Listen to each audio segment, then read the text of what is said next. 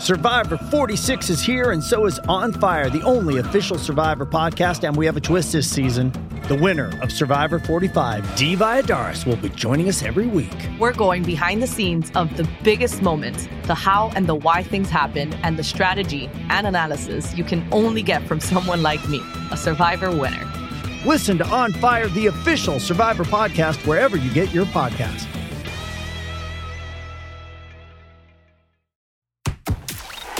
Is the Royal Blue Podcast from the Liverpool Echo, giving you the inside track on all the big talking points from Goodison Park. Hello, everybody, and welcome to the latest episode of the Royal Blue Podcast. I'm your host, Conor O'Neill, joined today by Chris Beasley and Joe Thomas as we look back on Everton's disappointing 2 0 Premier League defeat at the hands of Aston Villa on Saturday, and of course, look ahead to Wednesday night's game at the Emirates as Everton take on league leaders Arsenal in the Premier League. But Gents, there's only one place to start. We all Goodison Park on Saturday as Everton and as Sean Dyche suffered his first Goodison Park defeat in charge of Everton. Second half goals from Ollie Watkins and Emiliano Buendia sealed Aston Villa's a 2 0 victory. Joe, I think it was a stark reminder for all involved why Everton find themselves in the position they are. It's a really interesting one to try and look back on, and I've still got really mixed feelings, to be honest. Uh, you know, on the one hand, thought it was actually quite a promising performance. I thought, I thought Everton did a lot of things right.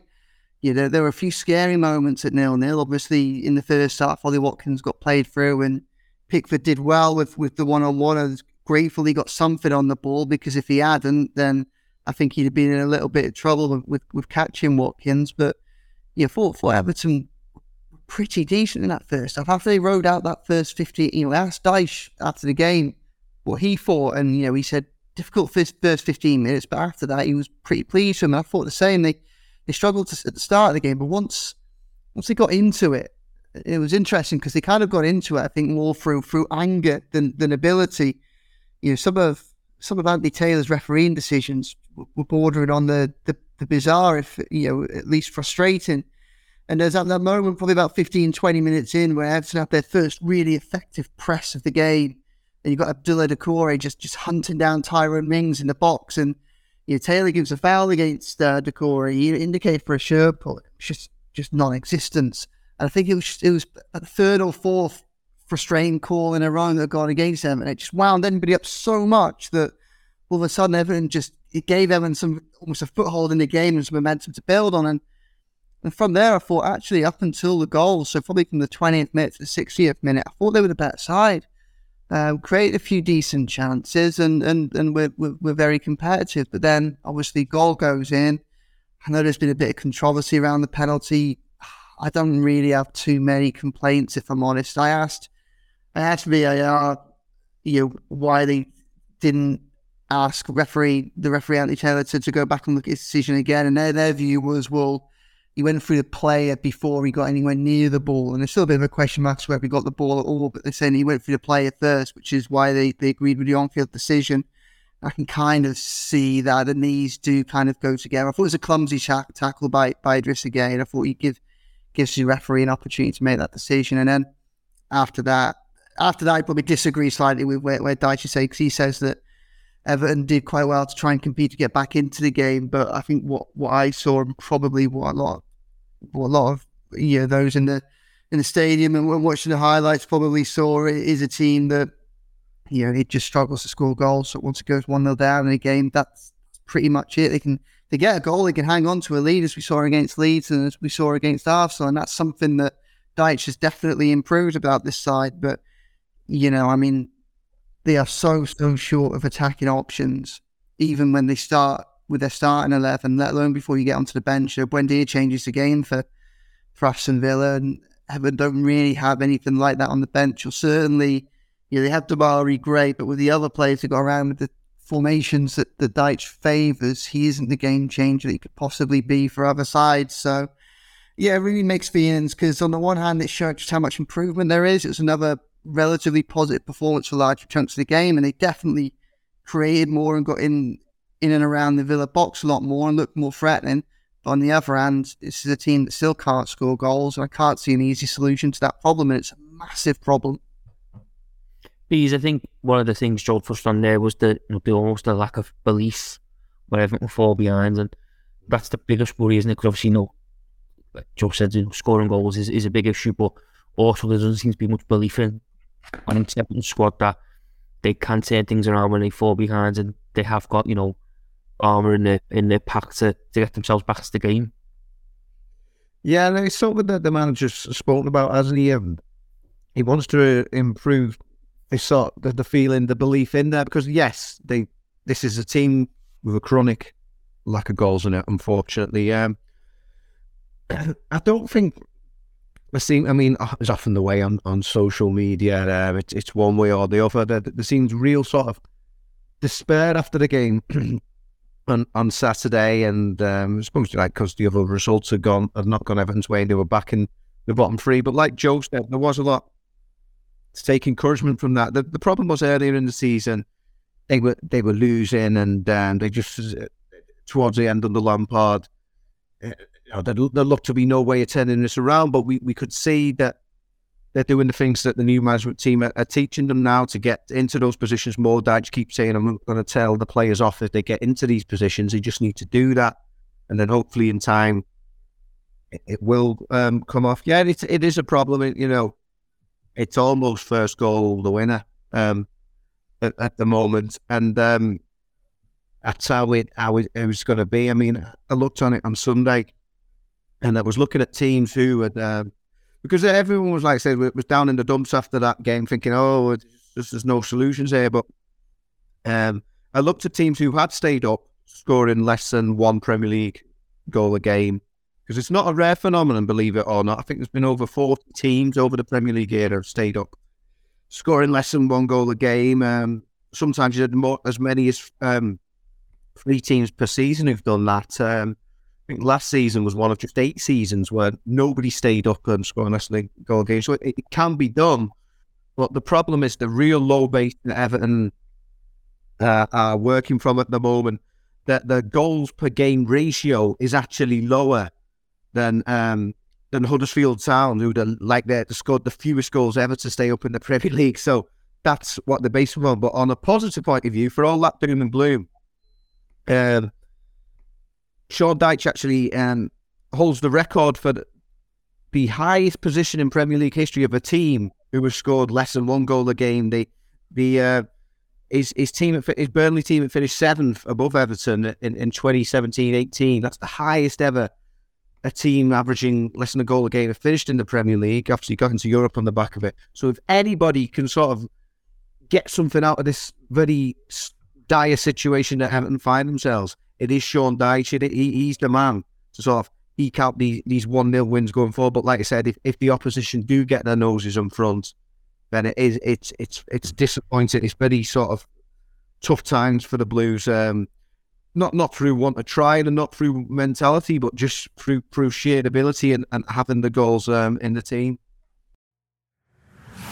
The Royal Blue Podcast from the Liverpool Echo. Hey, it's Kaley Cuoco for Priceline. Ready to go to your happy place for a happy price? Well, why didn't you say so? Just download the Priceline app right now and save up to 60% on hotels. So, whether it's Cousin Kevin's Kazoo concert in Kansas City, go Kevin, or Becky's Bachelorette Bash in Bermuda, you never have to miss a trip ever again. So, download the Priceline app today. Your savings are waiting. Go to your happy place for a happy price. Go to your happy price, Priceline. Joe, this is like the, the problem have got now is, is that there's no solution the goal scoring issue. Is there's no there's no answer. Obviously, you know, Dominic Calvert-Lewin's return would help things and say, you know, improve this Everton side.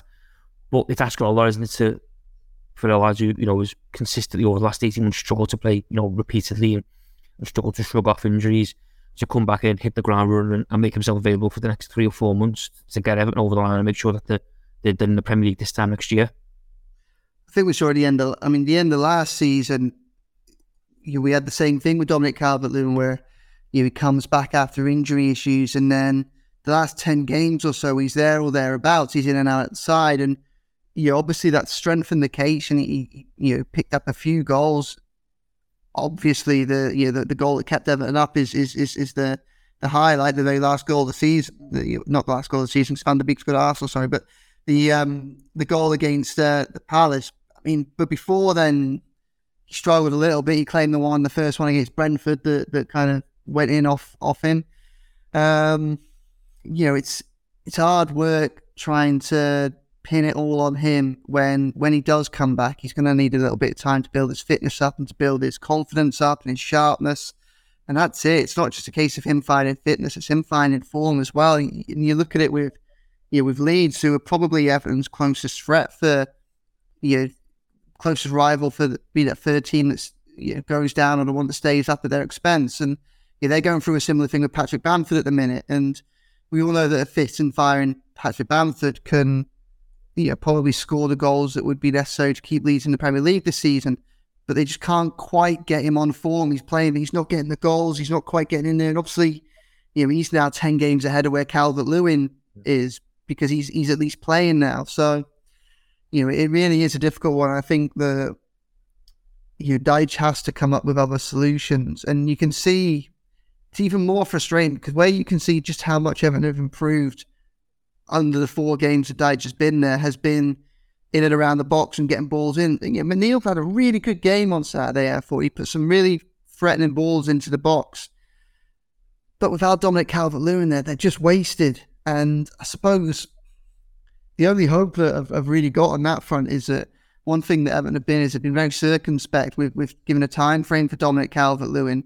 You know, hopefully they're always gearing up for to play towards Dominic Calvert-Lewin, knowing something that we don't, and actually he's much closer to fitness than we do. or they're almost priming the side, ready for his return. But you know, for the last eighteen months as tall as anything, it's that's an incredibly dangerous tactic. You know, I think that he needs to find alternative solutions, and you can see that he's been experimenting. Obviously, he tried Ellis Sims up top against Anfield, uh, against Liverpool at Anfield. He's tried Neal Maupay up top by himself. He hasn't really given Demarai Gray a chance, and, and that's probably that's an interesting one. But I think the problem with Demarai Gray up top, and we have seen him threatening through the middle. Yeah, this post World Cup, he was probably the best player um, in a, although albeit with not very much competition um, from Wolves to, to West Ham in, in, the, in the, the end of the Lampard era. Um, I can't help but feel that for, for Gray to be effective up top, he needs someone up there with him. And that means pulling somebody out of that midfield five and then sacrificing a lot of stability and a lot of resilience in the middle of the in the middle of the park. I don't know that. I don't know if Dyche is prepared to do that. I don't know if Everton are good enough to do that. To be honest, yeah, we, we've seen it. Certainly, the first half of the season, Everton almost at their weakest when they're trying to get goals, when they're trying to get ahead of a game. You know, they lose the ball on the edge of the opposition's final third, and that transition they just can't handle it. I think if you take somebody out of midfield to try and support Demarai Gray, whilst you might be more threatening going forward, you're going to be weaker going backwards.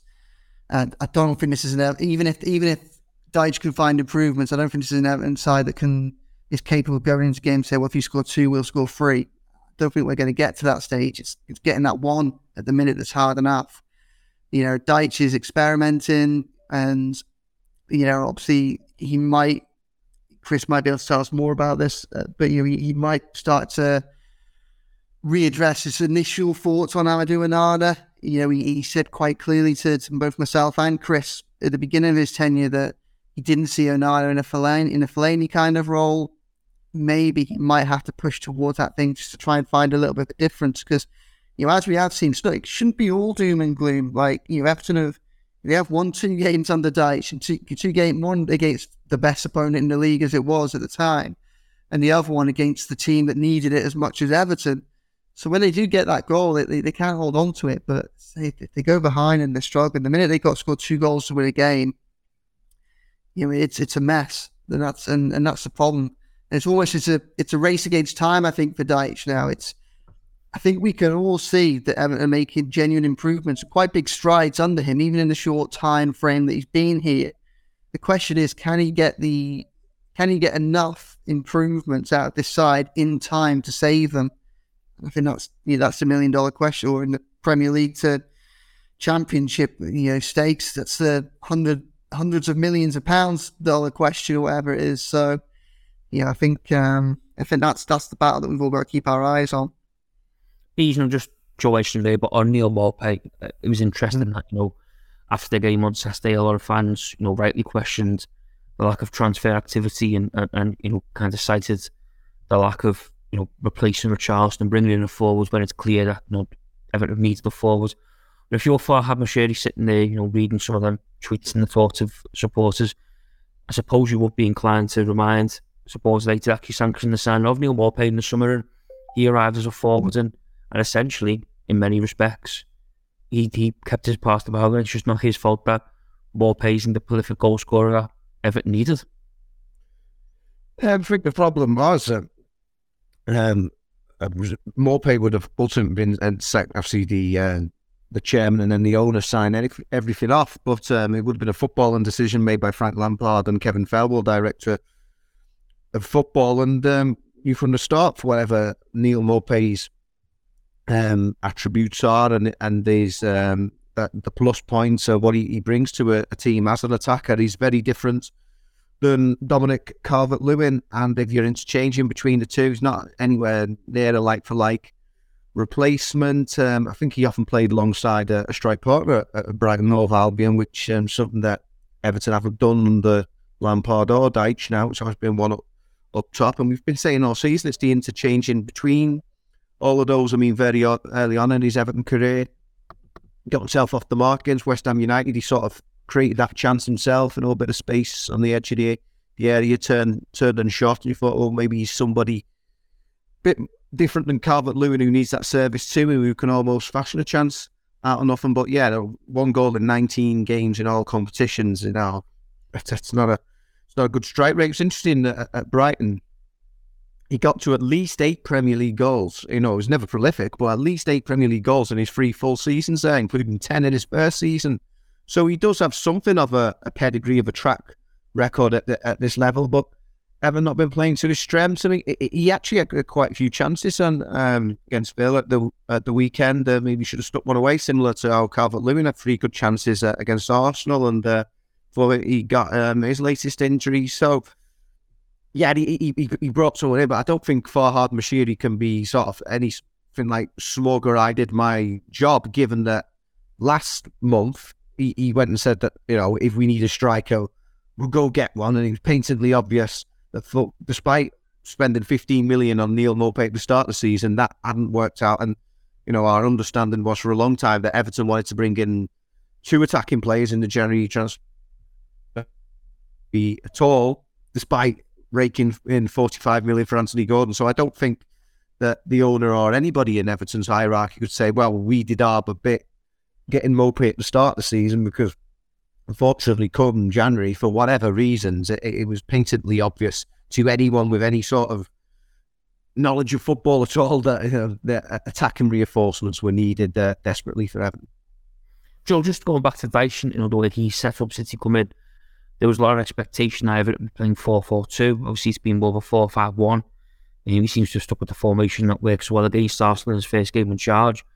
Are you surprised that we haven't seen certain games against Leeds and Aston Villa? Dyche go back to that 4 4 2, maybe a little bit more kind of attack minded and, and look to maybe get one um, an extra body in the box, given, you know, it's clear to see before he come Everton struggles in front of goal. No, not not yet. Because I think that in the, the, first three games, that I mean, I was surprised when he didn't go four four two straight from the beginning because obviously, yeah, that that is the system that he has favoured over the course of his career. But once he chose, it stuck that four five one. Obviously, worked against Arsenal, it worked against Leeds. Against Leeds. And what it did was those first three games, Arsenal, Liverpool, and Leeds. You, a lot of the threat comes from out wide. It comes from the wingers, and by playing five in midfield and by having it the, the wide men being Iwobi and, and McNeil, both of them are both of them are lads that don't mind getting back into a bit of defending, so they offered a little bit of additional protection to Mykolenko and Coleman. Um, and, if, and that worked really well against Arsenal. It worked really well against, against Leeds. Didn't work against Liverpool, but yeah, that is what it is. Uh, to use a, a cliche. Um, so, so I wasn't that surprised that he, he stuck with it for, for Villa because it worked two of the three occasions, even if their threat is perhaps comes from the middle a little bit more.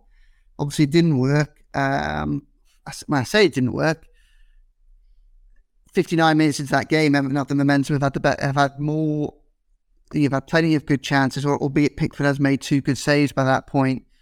But, you know, 59 minutes in, I'm thinking Everton are more likely to get the goal in than Aston Villa. So I'm not even sure you can say it didn't necessarily work. But again, you know, is going to have to look at ways to make Everton look more threatening going forward, create more chances. Um, I wouldn't expect to see anything different against against Arsenal uh, tomorrow because obviously yeah, he'll, he'll, he'll play the formation. I should imagine it worked last time and, and, and, hope that it has an impact the same. Forest on Sunday could be very difficult, a very different proposition. I, am I'm, I'm really interested to see how he lines up against that. Probably, I mean, I'm making this a slight leap in my assumption here, but I imagine that he probably knows more about Forest than he does any other opposition Everton are going to face in the Premier League this season. He he lives near there, and, and he was telling us the other day how he spent a lot of time going to watch the Forest games back in the Championship season after after he lost his job at Burnley. Uh, and we know that you know, he'll be back there at the, at the City Ground during this this season. So if I was there for, for Forest versus Leeds a couple of weeks ago, so I wonder if he might have something up his sleeve for that game. Um, but I haven't been surprised to see one. Once I got over the surprise of seeing him line up four five one for his very first game. I mean, after that work, I've not been surprised to see him not change it since then. But you know, it, the the big dilemma he's got is trying to work out how he how he gets goals into this side. And at the moment, it looks like is his, his favourite striker. I mean, if Maupay gets eight goals this season, like he has in every other Premier League season, and Everton stay up. Um, and it may well be the case that once he gets one, the, the confidence flows and Everton grow in confidence, and then more follow. Um, but you can't help but feel that Everton need more support up in there, and you know, playing him off someone like Sims might just might just help. And against Forest, you know, Forest at the City Ground's a difficult proposition at the minute, but they, they, probably don't have the same weapons that Arsenal, well, they don't have the same weapons that Arsenal have, and they, or Liverpool, and they probably don't have the same weapons quite as much or the same stability that the Villa do. So that might be a game where he goes for it. That might be a game where he goes, you know what, if Everton going to stay up, winning this is crucial. Maybe you pull a surprise out of the bag for that game.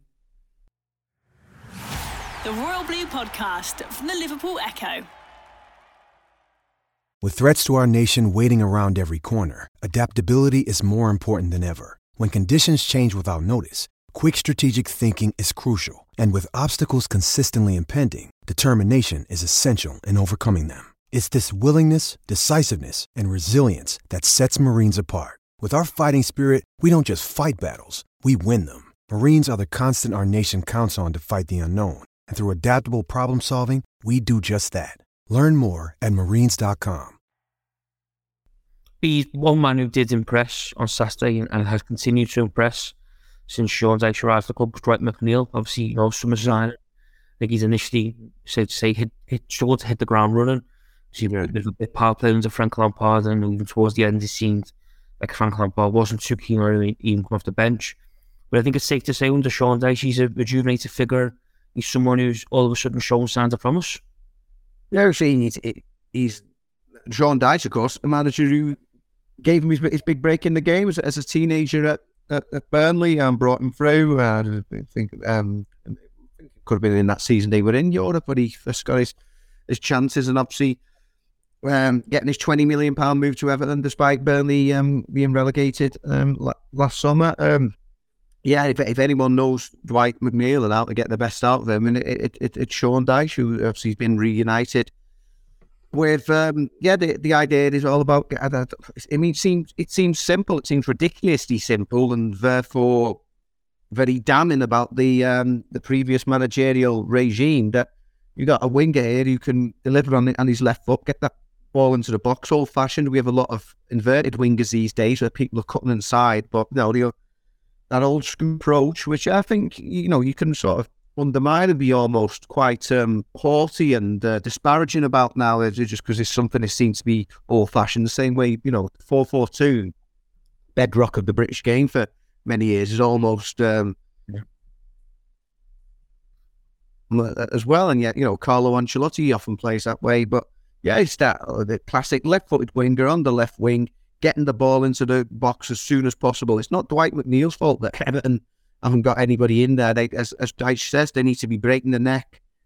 Maupay's not a, t- a target man, but he can still get headers in there. He can still attack the ball, as can Alex Iwobi coming in from the, the other side or uh, Amadou Onana coming in from deep. I mean, again, as, as Joe alluded to before, it's something that we've got under embargo. We're coming out the next 24 hours, so can't say too much about it. But, you know, obviously, Amadou Onana offers a, an, an aerial threat or as, as, a threat coming in as a runner into, into the box. So, something that Michael Ball often speaks to me about when we're doing this column. If you're in those wide areas, your priority just get you've done your job, get the ball into the boxes as soon as possible. Then it's up to your teammates. And also, if they know you're going to do that, they know you're going to go early. They can anticipate that. I mean, there's some of the problems with Everton this season. We we don't know what they go, they're going to do. There doesn't seem to be any cohesion. But if you know that Dwight McNeil's going to look to get his half a yard and get the ball into the box early, then hopefully you can anticipate that as a teammate. And at some point, Everton can start you know putting away these chances that he's creating. Joe, obviously, you know, looking back on further as, as a whole, though, I think that the it position you touched on this already, but you know that was probably Everton's best performance from a, a general perspective under Sean Dyche, and that's got to give them confidence going into Wednesday night because Arsenal at the Emirates it doesn't really get much tougher than that right now. Yeah, I think the best performance so far probably was the Arsenal game. In, in fairness, yeah, they they won that game. They deserved to win it. Aston Villa game, there were lot there were there were genuine positives to take, albeit overshadowed by yeah albeit overshadowed by um, the the problem uh, that we all know is, is is the case. The fact that we Everton just don't have a goal scorer at, at the moment. Um, so yeah, I mean, if he can replicate what he did at the Emirates, if he can replicate what he did at Goodison Park himself at the Emirates on, on Wednesday night, then Everton might have a chance. We've seen that they have been a little bit more fragile recently. Arsenal kick-started by the defeat at Goodison Park. You know, they drew against um, Brentford, didn't they? I mean, it took them took them to the end of the game to to overcome Aston Villa. So, so you know, maybe, you know, I think the problem that Ars- the problem that Everton have got is they just can't concede early. Because if they concede early and they're chasing again, the Arsenal team will just rip them to shreds. I think that's the if they get through the first 15, 20 minutes, make Arsenal doubt themselves, then you get to the point where they almost got to against Liverpool. You know, Liverpool did cause a threat for that first half an hour, first 35 minutes, but obviously Everton just about survived it. And then, you know, albeit I think there was a quite a big difference between in quality between the two sides that day. Tarkowski's header goes in, it is a different game. And I think Everton have always got to try and hope for similar circumstances. Um, you know, the Emirates, stay in the game, keep it tight, don't concede anything sloppy early.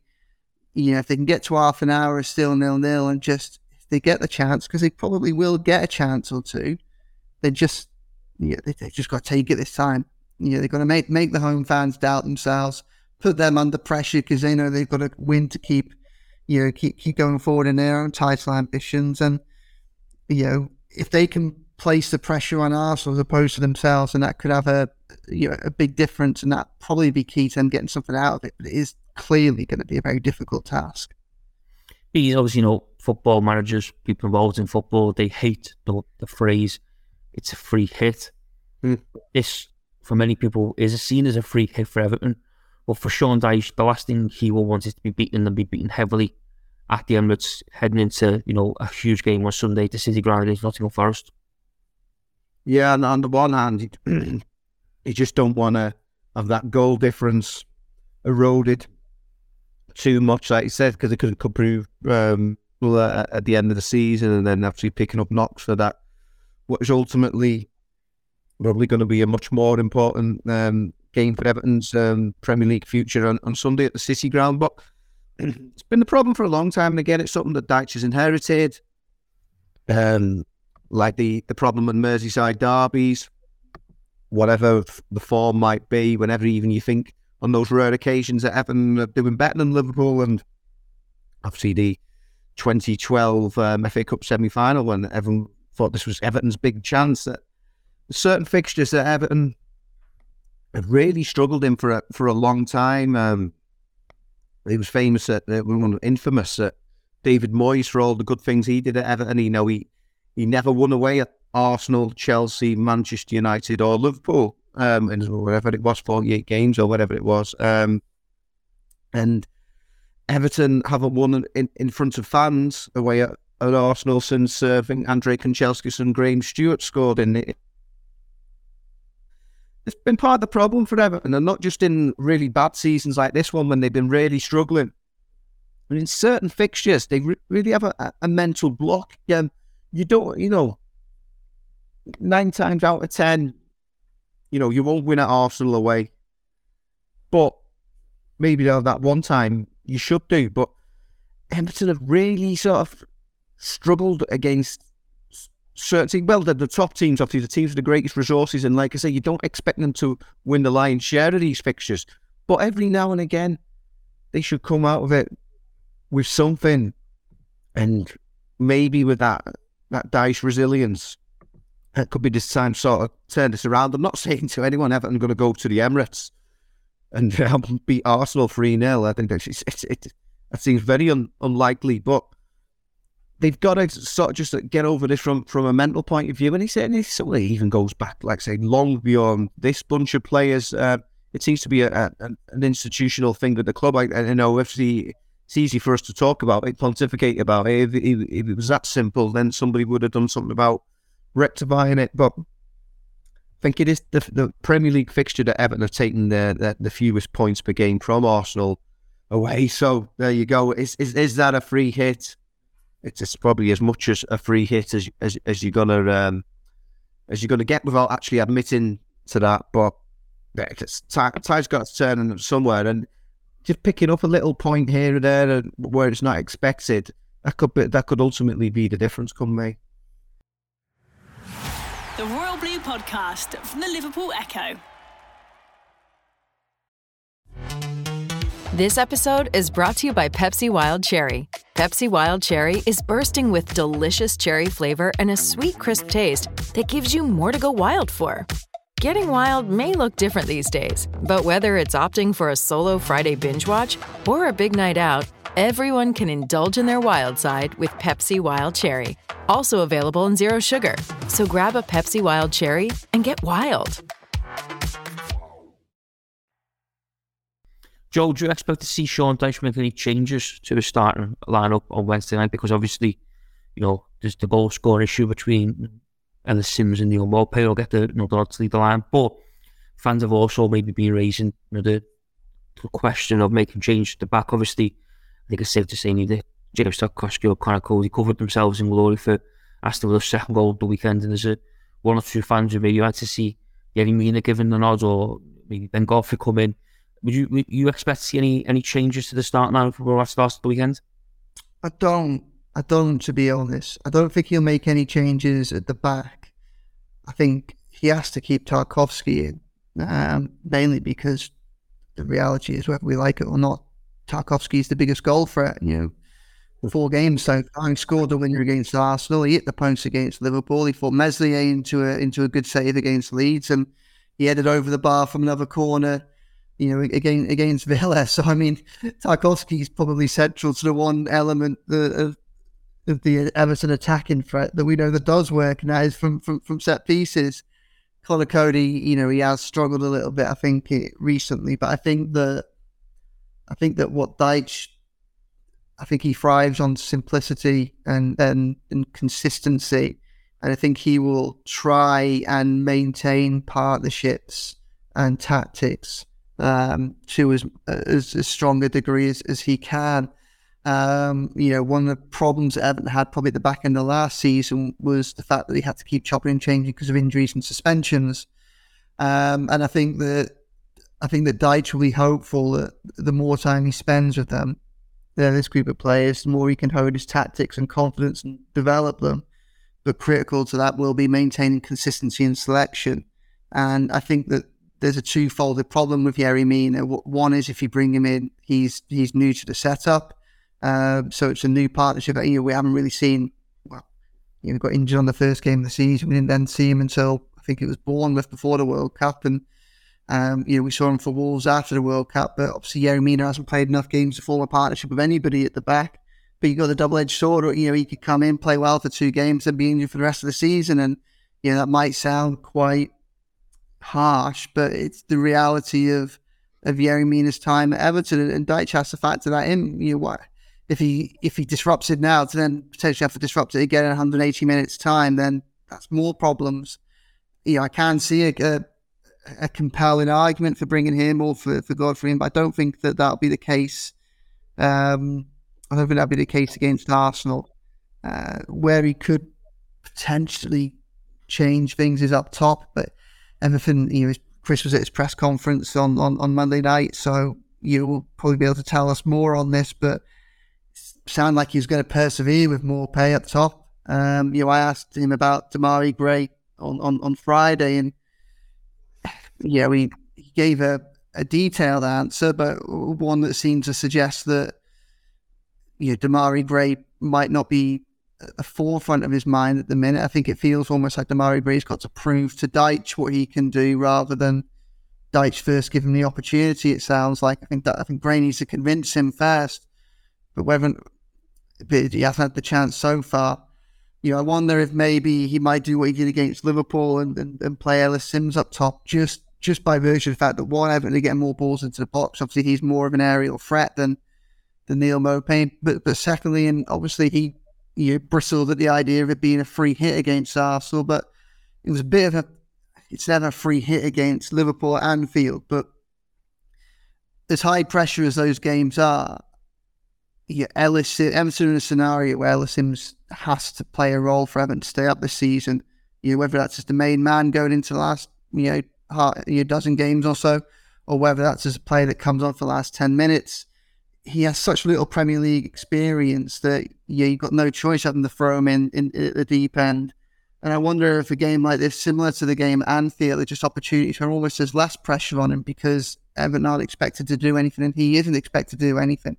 So it's another chance to get, you know, 60, 70 minutes into his leg, see if he can grow into a Premier League player quickly, see if he can cause a few problems or get a little bit of confidence himself or build a, a relationship or a partnership with someone around him. Just almost, as I say, you know, Dyche won't consider this as a free hit, but he has such limited time at Everton to find the answer to the problems that he's got that these are almost the games where he has more of an opportunity to experiment because he can't experiment against Leeds or Forest or Wolves or Bournemouth or, or teams like that because yeah, those games where Everton know the points are definitely there for the taking, like he has to go out to get them. So if if I, if I, if there's if there's to be any change tomorrow, then I'd expect it to be more likely to be at the top end of the pitch than the bottom end of the pitch. I'd like to see Demarai Gray get be given an opportunity, but I don't see Gray starting out wide for the reasons we covered earlier. You know, Arsenal's wide threat. McNeil and Iwobi did very well to support Mykolenko and Coleman in, in, in nullifying that at Goodison Park just a couple of weeks ago. So, uh, you know, and then Gray up front by himself, you know, he's similar stature to Maupay, but at least what Maupay does do is he, he winds people up, he chases every lost course, he leaves a foot in. You know, he can occupy centre backs even if he can't necessarily challenge or intimidate them. So I don't I don't expect to see any changes tomorrow. I, I don't expect to. Um, he might surprise us, but like I said, I, I almost you, you, know yeah I, I I think I think he'll stick with what worked well at Goodison Park um, in this case, and you know I, I think he I think he'll probably start Maupay at top and Coady alongside Tarkowski. Bees yourself, do you, do you expect any change, or would you like to see any changes? I think given that it's a midweek one, um, possibly, but like Joe says, I don't think there's going to be major surgery there at all. Actually, I concur with what he says there about um, Sims. This is probably the one where you could get away with that and that exact same reasons Joe's put out there. You know, you can't experiment in those on those must win fixtures or must not lose. Whereas all this, like we're not calling that free hit, but it is the, the opportunity. Um, to do that. It's interesting to say about Demarai Gray because it's a player who was playing nearly all the time under under Frank Lampard, and he's he's he's not got much of a, a look in under Dyche. Um, he said the first week that he'd, he'd been carrying a bit of a knock, so whether he's been recovering for that, but yeah, um, he, he, can't see him uh, leading the line on, on, his own for, for a fictional. Just wonder, uh, maybe in, in the fullback areas, perhaps there's a bit of scope there. I mean, Seamus going to be 35 in October. To be fair, he's done well to play twice a week, so it's not uh, uh, um, a problem. Um, Google Meet. in that respect. But um, yeah, I, I, would imagine it to be um, more the, the same from what we've seen so far because there's, there's not a great deal of, of scope that you you know you can you can change things. He's got all those centre backs in reserve, but you don't want to be just uh, changing the, the back four willy nilly. Royal Blue Podcast from the Liverpool Echo. Although you say, do you think the time's almost coming up where they need to make changes to the back in the sense of Everton not looked as strong defensively, and maybe it is, you know, because if the, if if the one of the pitches in it where Sean Dyche has multiple options to choose from, it's you know like you look at the you look at the CG for instance last Saturday, it's four centre backs and one left back make up the bench, so five players. Is it almost now like a, it's an area that he can't he can't ignore that maybe he, he could has the chance to freshen things up? Uh, um, I mean, I don't know how much opportunities really got. Well, the thing is that he's had four games, he kept two clean sheets in those four games. Defense isn't doing that bad, really. You know, clean sheet against against so clean sheet against Leeds. You know, against Liverpool, yeah, the, the, the goals came in transition, and I mean, it didn't look particularly solid against Liverpool, but obviously we know the weapons Liverpool had at their disposal. You know, Aston Villa, I suppose it depends how you interpret that first hour, really. Do you go Everton were arguably the better side and only went behind because of a penalty due to a, a clumsy tackle, you know, decision that could have gone either way, or do you go 60 minutes in, Ollie Watkins had had you know a one on one with Pickford and and and a, a, good opportunity from Header that forced a brilliant save from Pickford. Um, so I mean, you, you, you, could probably make the argument either way, but I don't think that surgery is desperately needed. It depends how he's going to play, really. I think, and and if he wants to start pushing up the pitch to create more attacking options, be more of a goal threat, then obviously the higher the back line goes, the more exposed this current defense is. Because you know, one thing that that back four doesn't hold a lot of his pace, and then you know, you, you have the argument to to bring in Ben Godfrey, probably either at centre back for, for Coady or at left back for Mykolenko.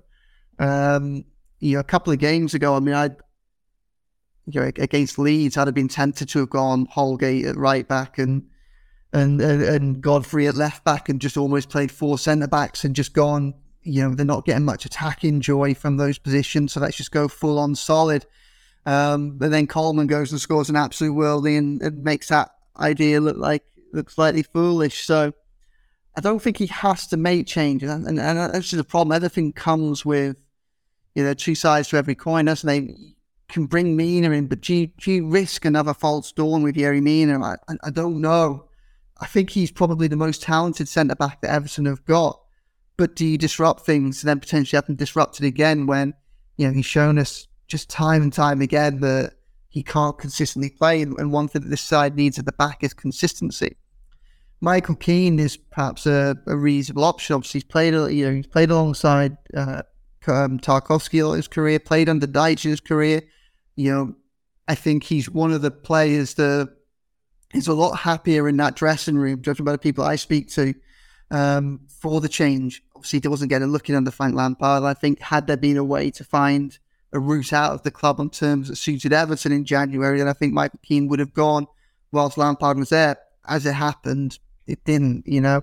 Um, yeah, the only options were really loan options that were being put forward by clubs that were competing against them and to stay up. And obviously, they don't want to strengthen one of their rivals. Or and, and you know, on, on, top of that, there were a few. In, there's a little bit of interest from Italy, but I don't think they had the, the finances to you know, the, the lower reaches of Serie A didn't quite have the finances to make Everton, you know, want to part ways. And, and obviously, once you have to change with, with Dyche coming in, then, then, then no one goes out the door because he wants to assess the squad.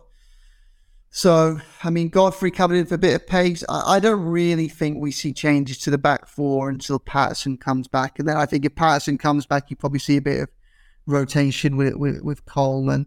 Um, you know, I think Everton are probably going to spend a lot of time defending tomorrow. And, and when it's back to the walls on the edge of the box, then I think that's kind of Coady in a place where he's probably at his most comfortable. Yeah, I don't think Everton are going to be spending most of their time in the Arsenal half and have a back four that's going to be sorry, I'm in a, a back four is going to be sat on the halfway line and, and vulnerable to balls over the top because you know Arsenal are going to dominate at the Emirates. So uh, I don't think he has to make any changes. I think there's a case for changes, but I also think there's a case to keep the same because, like we say, two clean sheets and you know, say you can interpret the, the Villa game either either way, depending on, on how you look at those Watkins chances. Um, so I don't think he needs to make changes, and until he needs to, I don't think he will. Bees, just before we finish, mm-hmm. and with all the problems Everton have got, but far off the pitch at the minute, there is one spectacular positive for the club, and that's the club's Bramley-Moore Dock Stadium, which is you know continuing its development. Yeah. We're sort of looking at the north stand roof has been completed. It's the latest stage of the development and project to take shape. But suddenly, it's very it's starting to look very real, and Everton could so well be in their new home. well, yeah, they have to the, the idea. It's 24, 25 season. It, it, it's, it, people, well, I say, they say the joke, they don't joke. Um, when we have all, uh, when the, the club puts out stadium, new stadium updates um, after after a poor result. But I mean, the problem they've had is that, that most results have been poor of late. So the, the work continues, win, lose or draw. The, it is continuing at a pace, and um, it just so happens to come out after a defeat. it comes out after a defeat because unfortunately there's far too many defeats. Yeah, it's it's it's it's, wild, really. I'll seven years on from um, Farhad Moshiri, the announcement of him getting his, his uh, majority um, shareholding at the at the club, and it's the one thing he has delivered on on, on the new stadium. We're still waiting to hear on this. Uh, the financing of the stadium is the same for any club that builds a new stadium. You don't have that money in the bank. You do borrow from the private sector or wherever you go to look for it, and uh, still waiting on that.